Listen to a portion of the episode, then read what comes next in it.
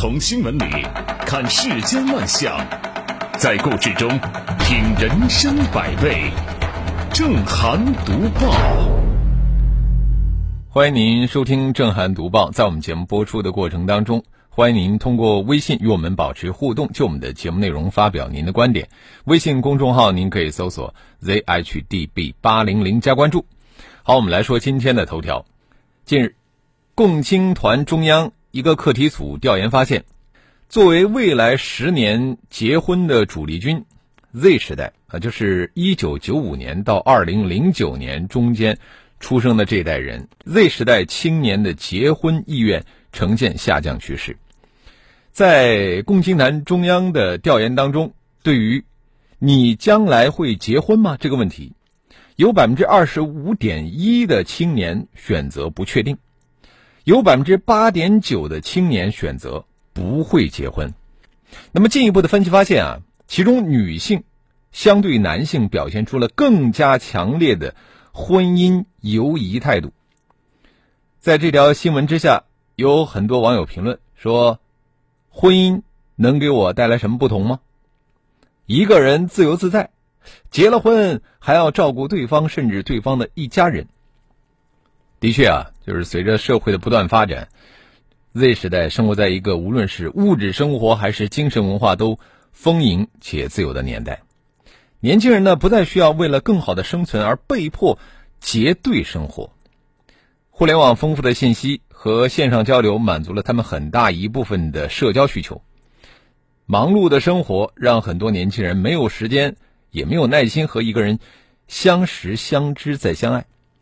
这是一个客观原因，就是时代的发展给青年人们的生活状况和精神态度带来了一些改变。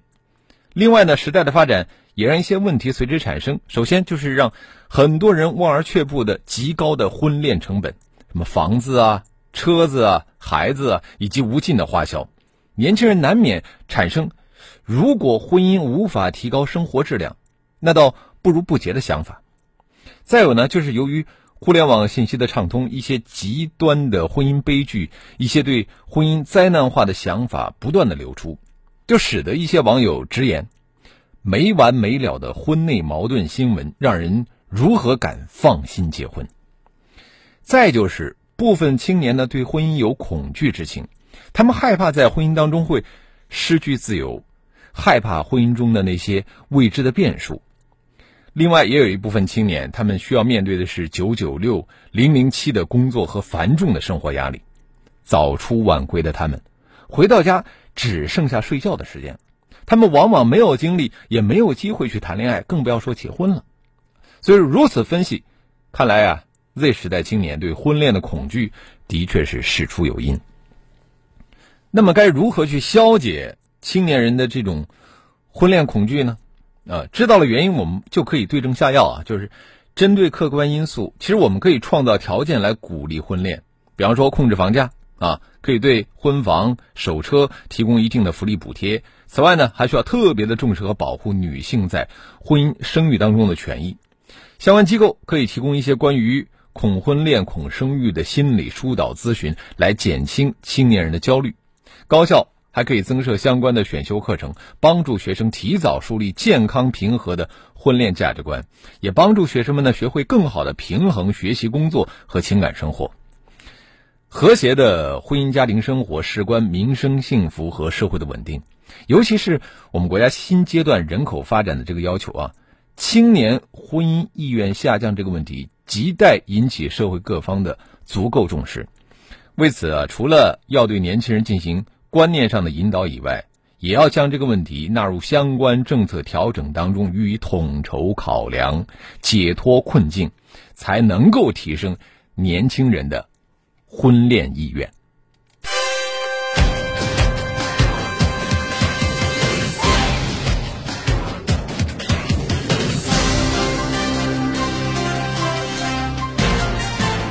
这里是正涵读报。超三成的年轻人不想结婚，那有些人不理解啊。我接着说的这条新闻，这不理解的人就太多了。父亲倒车，不慎压倒了两两岁的儿子，导致儿子死亡。你说保险公司要不要赔偿？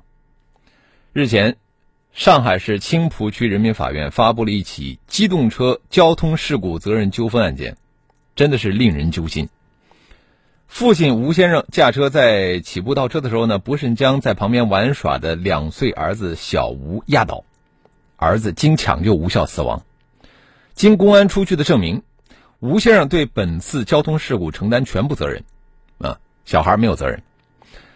吴先生夫妇认为保险公司应该负保险赔付责任，双方协商无果，吴先生将保险公司诉至法院，法院最终判决。保险公司在交强险限额内赔付原告十一万元，在商业三者险的限额内，按照百分之八十的责任赔付一百万。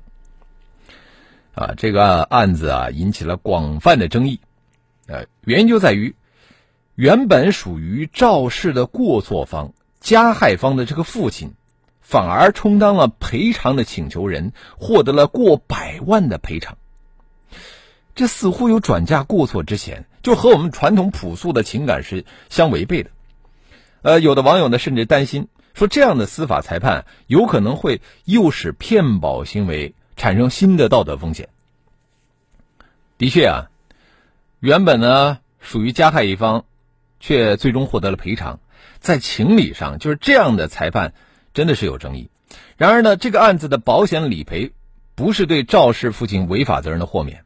啊，也不是因为其违法获得的经济收益，我们说在法律上一定要一码归一码。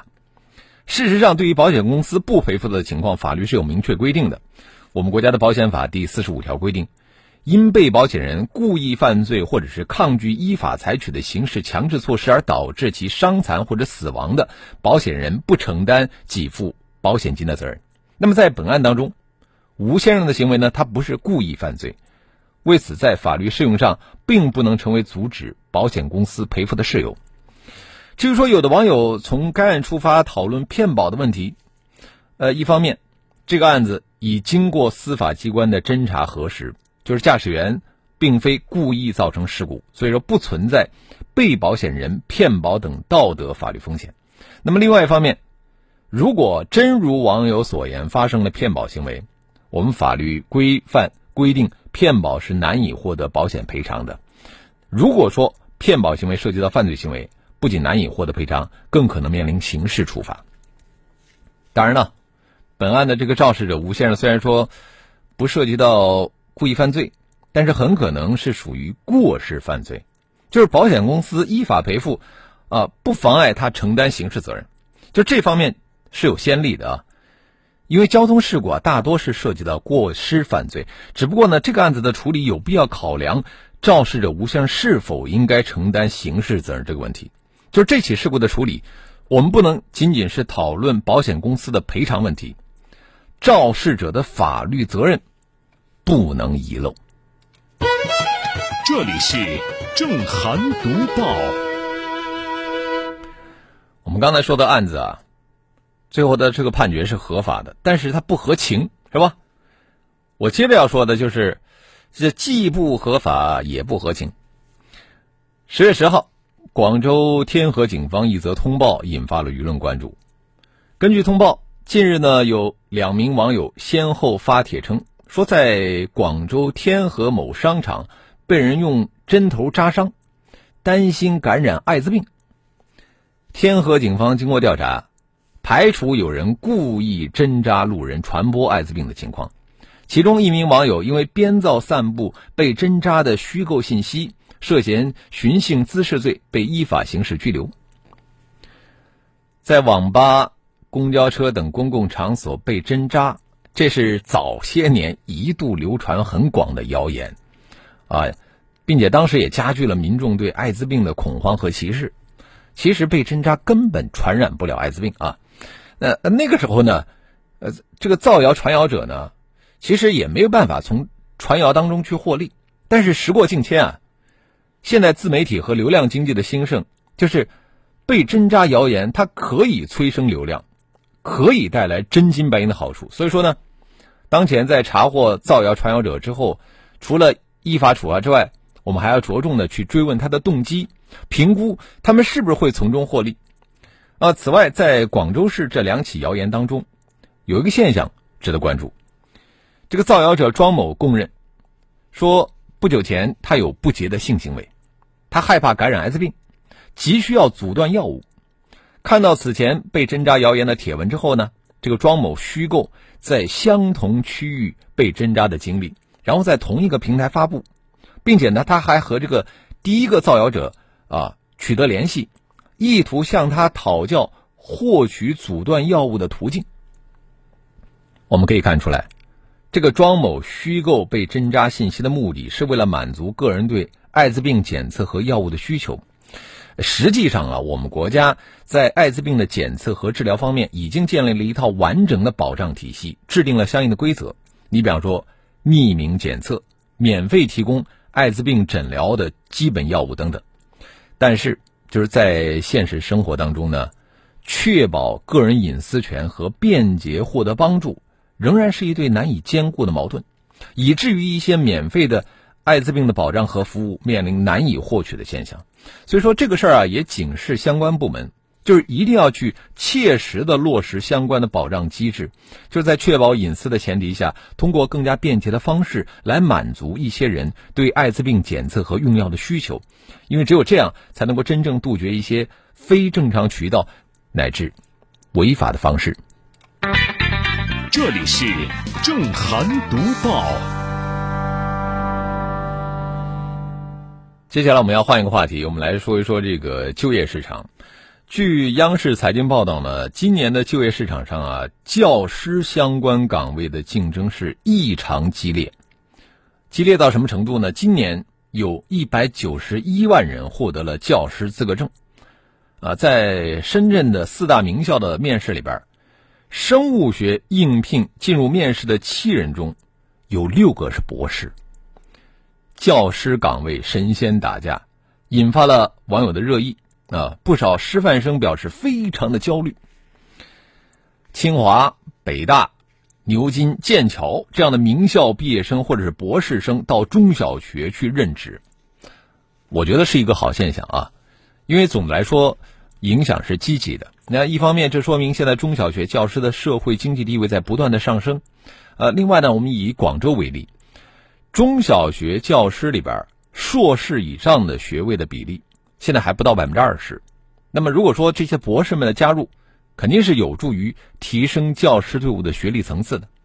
当然呢，这个现象我觉得不应该过度的去解读，因为目前呢，中小学教师的经济地位和社会地位正在不断的提高，教师的岗位越来越抢手，这是事实。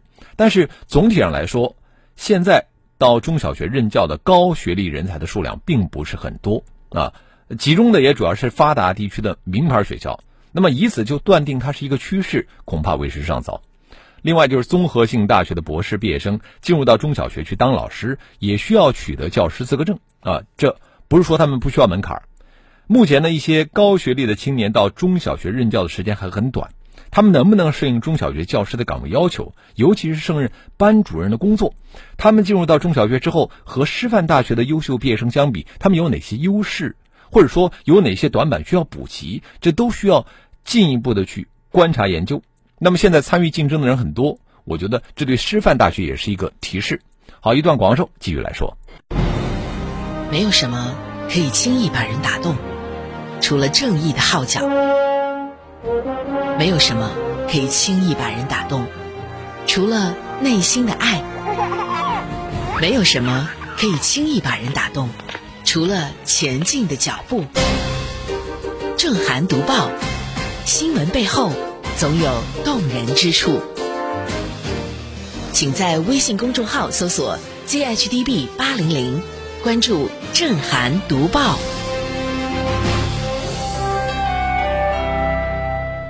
好，欢迎回来，这里是 FM 一零四无锡经济广播正在直播的正涵读报。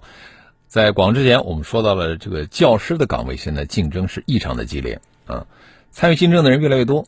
其实，这对于师范类大学也是一个提示，就是师范类大学要注意到这种现象，不断的去优化自己的培养方案，去提升自己的培养质量。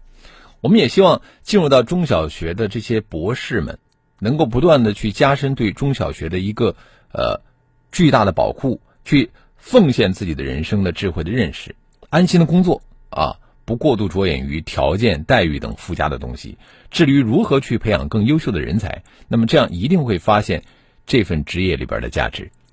接着我们来看一看微信平台啊，呃，眼睁眼闭，他说婚后和婚前生生活质量的落差是年轻人恐婚的重要原因。婚前呢是两个人的事儿，婚后是两家人的事儿。呃，婚后生活是一篮金花菜，味道可能不错。嗯，苏源说呢，这个结婚率下降最主要的原因是女性社会地位的提高，就女性如今在社会上能够有能力自给自足啊，不需要再依赖男男性，这是社会发展的一个趋势，在发达国家也是如此。山木流说啊，我自己挺幸福的，我觉得我女儿呢，以后如果不结婚也没有什么。呃，房子我已经给她买好了啊，只要她开心快乐就行。啊，我肯定是不会逼婚的。今天去撸猫了嘛？他说，因为爸爸对妈妈的态度很不好啊，我个人所以说对婚姻是比较抗拒的。事实已经教育了我，遇人不淑就是命运的悲剧，我承受不来。懒羊羊说，他说以前结婚是没得选，是搭伙过日子，现在各自条件都好啊，会嫌弃对方这里不好那里不好。呃，倪小鹏他说，现在年轻人在经济和生活上越来越独立，对生活的品质更加重视了，也懂得如何享受生活，呃，这也是不愿意太早结婚的一个重要原因。所以说，城市里边的剩女比较多。呃，无心快语，他说，儿子用命换来的钱花的能安心吗？呃，到底是过失还是故意？没有任何的这个失子之痛，有的只是赤裸裸的金钱欲望，真的是细思极恐。土豆。他说判决可能没毛病，但是让人不舒服的地方就是法律完全无视了这个两岁孩子的权益，就像一个玩具一样，呃，被爸爸压死了，爸爸不需要承担任何责任吗？还能够拿到一百一十多万的保险赔偿款？小阳春说，拿着一百多万去生二胎吗？啊，怎么说呢？公序良俗这一块我觉得大部分人都不接受这样的结果。嗯，妙范音。他说：“过失杀人，我觉得也需要坐牢。”原生已空说：“未成年人的人人寿保险额是非常低的啊，为的就是防止道德风险。因为历史上的杀人骗保案还是很多，呃，对。但是我们今天说的这个案子，它不涉及到寿险啊。好，我们也欢迎更多的朋友可以就我们的节目内容来发表您的观点。微信公众号您可以搜索 zhdb 八零零加关注。我们继续来读报。奈飞的原创韩剧《鱿鱼游戏》引发了全球范围的讨论。这部讲述韩国故事的剧集呢，在韩国曾经长期因为不切实际，没有人投资拍摄，而现在却可能成为网飞有史以来最火的剧集。《鱿鱼游戏》的剧情啊，有着鲜明的美剧特色。它讲述了这样一个故事：就是四百五十六名玩家收到神秘的邀请，在一个与世隔绝的岛上参加一场生存游戏。如果赢得六轮游戏的胜利，胜利者可以获得四百五十六亿韩元，约合三千九百万美元的奖金，而失败者将付出生命的代价。这个电视剧的逻辑啊，建立在极端的情境上，就是所有的角色他们都是边缘人、失业的、还不起房贷的、有犯罪前科的，就是几乎每一个人都是现实生活的失败者、绝望者。玩这个致命的游戏是他们。翻身的唯一机会。呃，由于游戏最初的剧本呢是成型在二零零八年，啊，那一年韩国受到金融危机的重创，很多人的生活呢变得非常困难。此后呢，主创人员经过不断的修改，让剧本呢更加的完善，更接近现实。呃，包括现在播出的版本啊，甚至有疫情的元素出现。那如果说剧本的创作者最初是想影射韩国现实的话，过去十几年。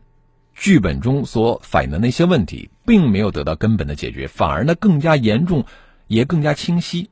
观众会发现啊，那并不是虚构的，简直就是活生生的现实啊！啊，就这样，这部剧原本的构思呢，就像当年的日本电影《大逃杀》那样，利用游戏和暴力因素来实现娱乐的目的，最终却成为了一部现实主义力作。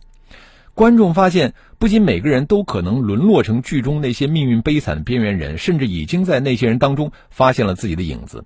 很多人感叹：如果现实中真的有这种游戏，不知道有多少人会参加。这部剧的影响力超过了韩国和美国，受到了全球观众的欢迎，说明它的故事啊有很强的普适性。房价越来越高，年轻人想通过自己的努力在大城市买房越来越不大可能。在首尔，普通人想通过城市劳动改变命运，过上体面的生活已经非常困难。由于游戏的导演兼编剧黄东赫把这部剧解读为当代资本主义故事。为了活命要去比赛，韩国社会啊确实有着非一般的残酷性，就是困扰中国家长的孩子补习问题，早就是韩国的大问题。岛国地缘带来的危机感和竞争意识呢，让韩国社会充斥着一种额外的紧张感。但是，抛开这些独特的韩国性，也能发现啊，就是这部剧所讲述的故事，其实也是每一个发达经济体都面临的问题。明明经济已经高度发达了，但是由于贫富悬殊的差距，大多数人在生活中感受到的却是疲惫、失落，甚至绝望。例如，在日本，年轻人的贫困和女性贫困已经成了一个突出的社会问题。政府为了刺激经济，允许非正式用工，最终又加重了贫富分化，让更多的年轻人看不到希望。一些人只好做啃老族或者是食草族。年轻人的不思上进已经成了一个全球性的问题。那么，最终。要么死，就是安静等死，或者是没有希望的混日子；要么像电视剧里边那样，去赢得四百五十六亿韩元，啊，这就成了很多人深夜的秘密幻想。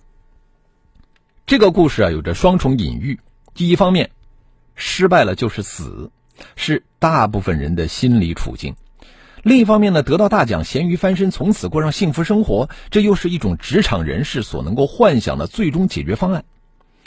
换成中文语境，这两种境遇分别对应着躺平和财务自由。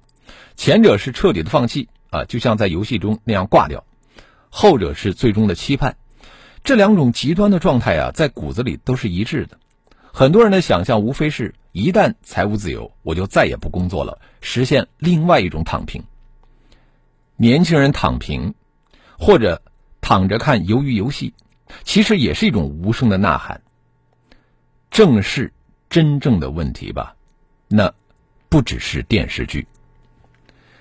好了，今天的正涵读报我们就说到这里，非常感谢您的收听和参与。更多的交流，请您搜索微信公众号 zhdb 八零零加关注。